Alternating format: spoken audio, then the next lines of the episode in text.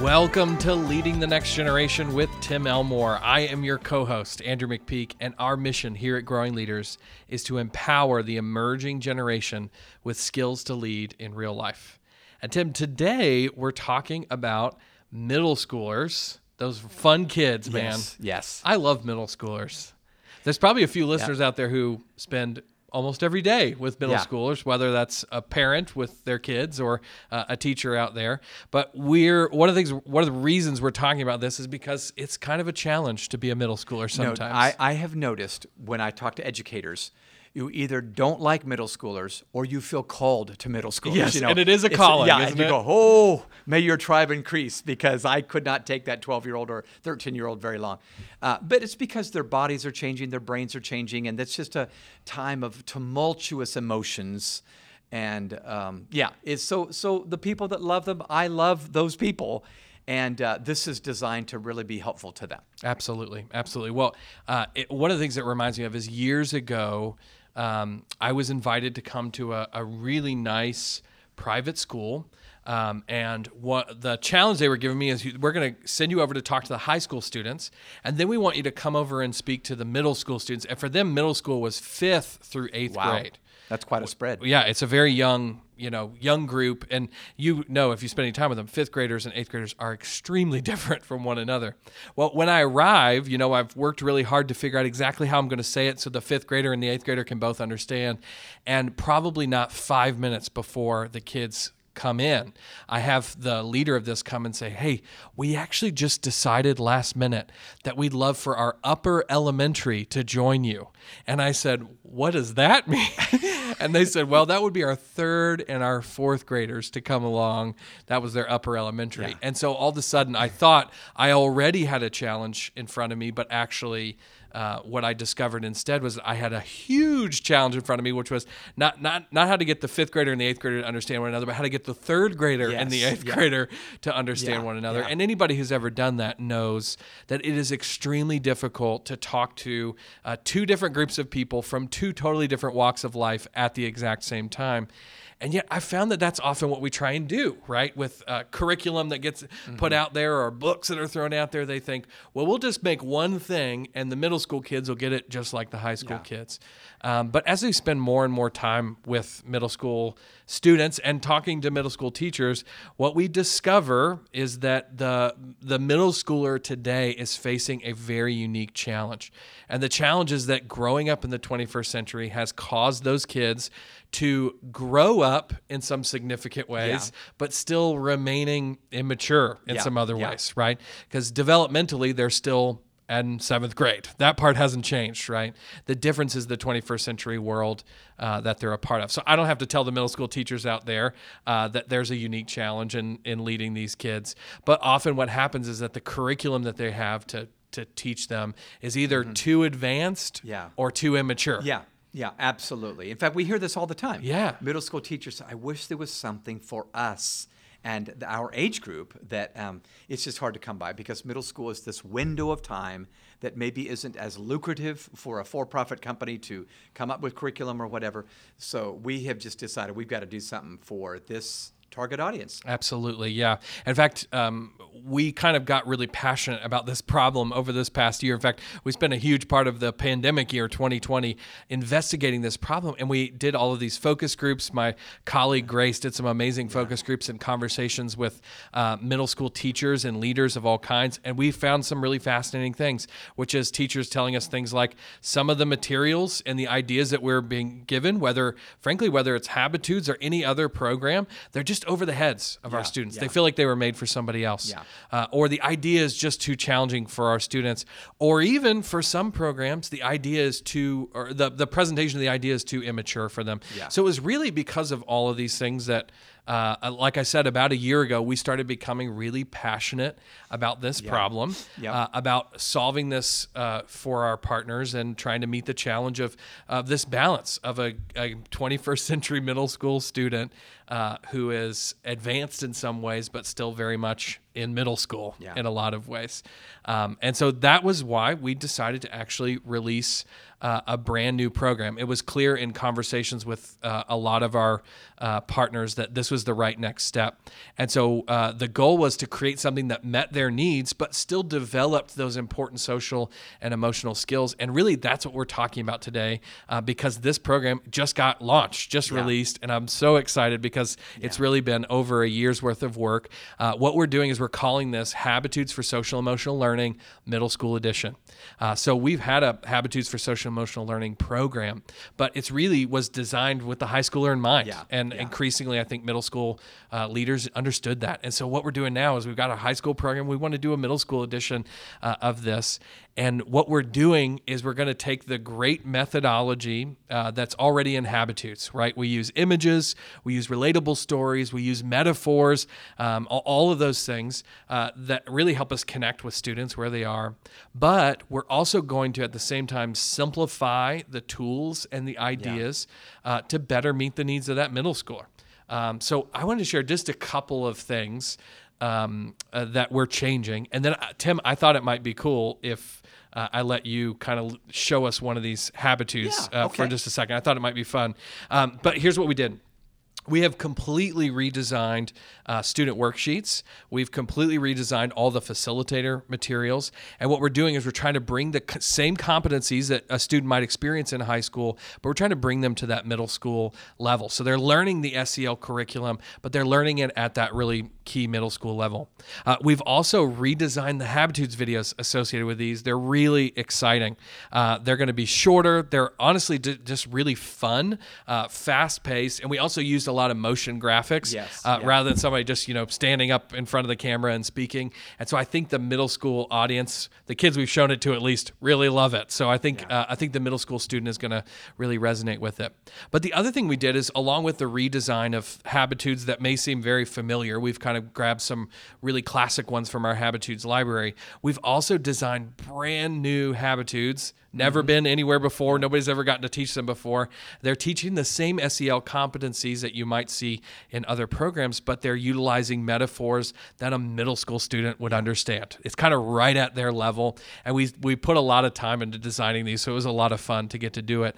Um, and I thought that actually, Tim, might be something that you could share with us because I think it could be cool if people got to hear what this is all about. So uh, we worked together on uh, one of the new habitudes that's going to be coming out uh, this year with the first year of this uh, Habitudes for Social Emotional Learning Middle School Edition program.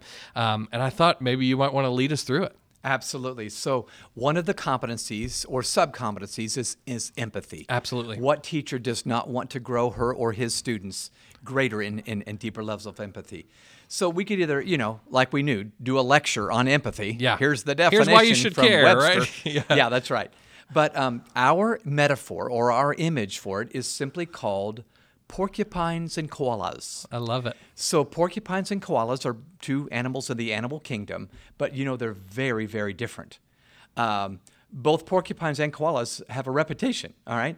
Now you know about a porcupine, don't you? Um, you've seen them, in fact, at least in photographs. If you felt them, you'd know it. Yes, right? absolutely. So porcupines are big, really big rodents with coats of sharp, pointy spines or quills that protect them against predators. Okay, so if you get close, they'll often stick out those things, and you won't get any closer for Yeah. sure, or you'll get hurt.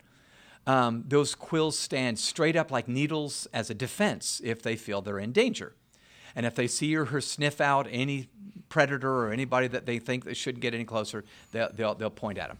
Uh, if they're agitated or annoyed, you know it. Does this sound familiar? Yeah. Okay. Uh, these are the kind of people in our world, and they're everywhere really because they've been hurt often, but they seem to push others away. They seem to get annoyed or angry quickly. Yeah. They seem to feel threatened easily and react unkindly.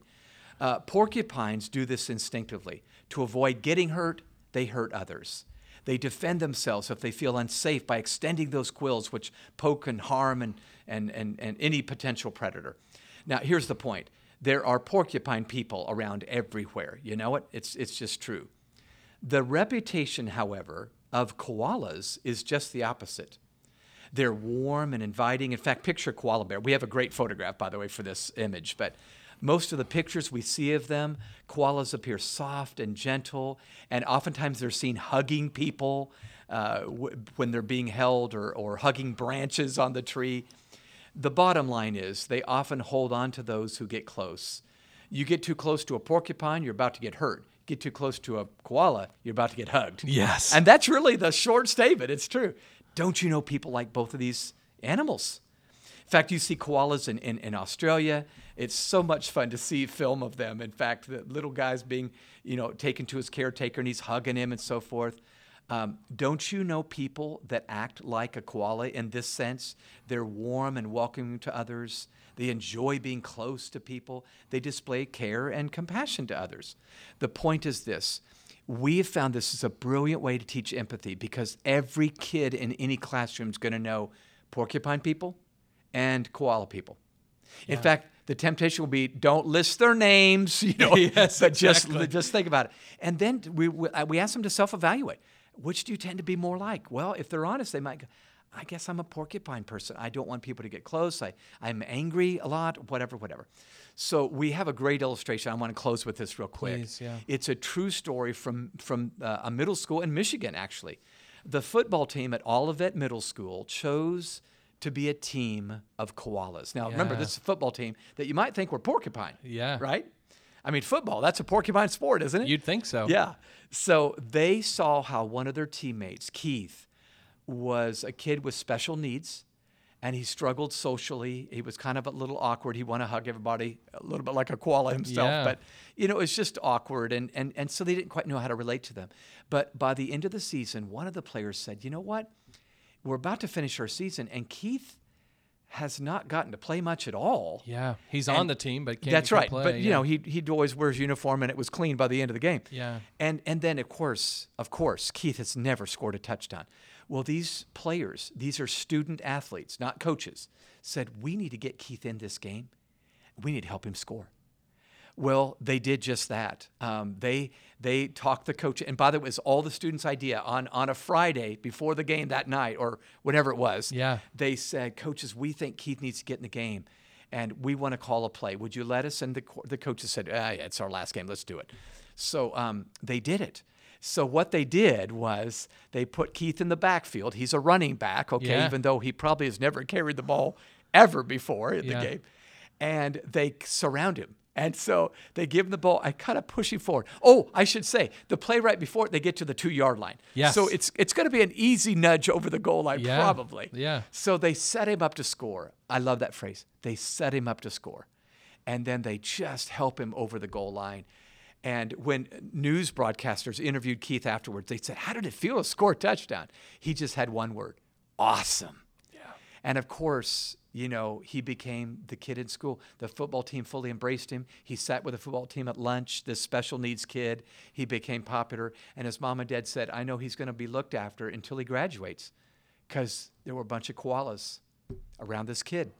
So all I'm saying is, folks, we, we share student stories about this great metaphor, and we're thinking it might start great conversations that give you language to talk about weeks later when you say, was that a porcupine move or was that a koala move that you just made? Absolutely. Well, I'm really excited about the release of Habitudes for Social Emotional Learning Middle School Edition, and I'm really excited about this brand new image. In fact, this image is actually available to check out right now. Uh, so you can actually uh, get sign up and get a free sample of this. You can watch the video, you can look at the teaching materials, you can look at everything because we really wanted you to see what this program is going to look like. The rest of the images will be complete by July, so in plenty of time for you to launch this in this next school year. Um, but we would love for you to get your hands on and actually watch the video and check Yeah. out everything associated with porcupines and koalas. It's a really great image that we know you're going to have a really robust conversation with your middle school students about empathy and why it's so important. And then you'll have language afterwards to talk about, hey, are you being a porcupine or are you being a koala right now? It's just going to be a really great tool. And I can't wait for people to start checking it out, get their hands on it, and even start leading some of these conversations with students as soon as possible. So if you want to check out Habitudes uh, for Social and Emotional Learning Middle School Edition, head on over to growingleaders.com slash SEL. You'll be able to see the middle school edition and you'll be able to check out the high school edition if you want to there as well. Uh, that That is uh, actually just released earlier this week. Uh, so you'll be able to check out that free sample, find out more about getting the whole program to use inside of your school. Really excited about this launch. Well, Tim, thank you so much for leading us in that habitude. Uh, if you guys uh, would like to uh, rate us uh, online, give us five stars on iTunes or re- wherever you get your podcast. We'd love for you to get the word out uh, by doing that about this uh, podcast and what we're doing at Growing Leaders. if you found this helpful, please pass it along share it with a friend pass it to a middle school teacher or leader that you know uh, if you feel like they would enjoy this. Uh, if you would want to connect with us online we're at growing at growing leaders and at tim elmore pretty much everywhere you are. And then finally if you've got ideas for this podcast stuff you want us to talk about people you want us to interview shoot us an email. It's podcast at growingleaders.com thanks again tim for leading us through that. Thank you guys for listening. Go check out habitudes for social emotional learning middle school edition and we'll see you next time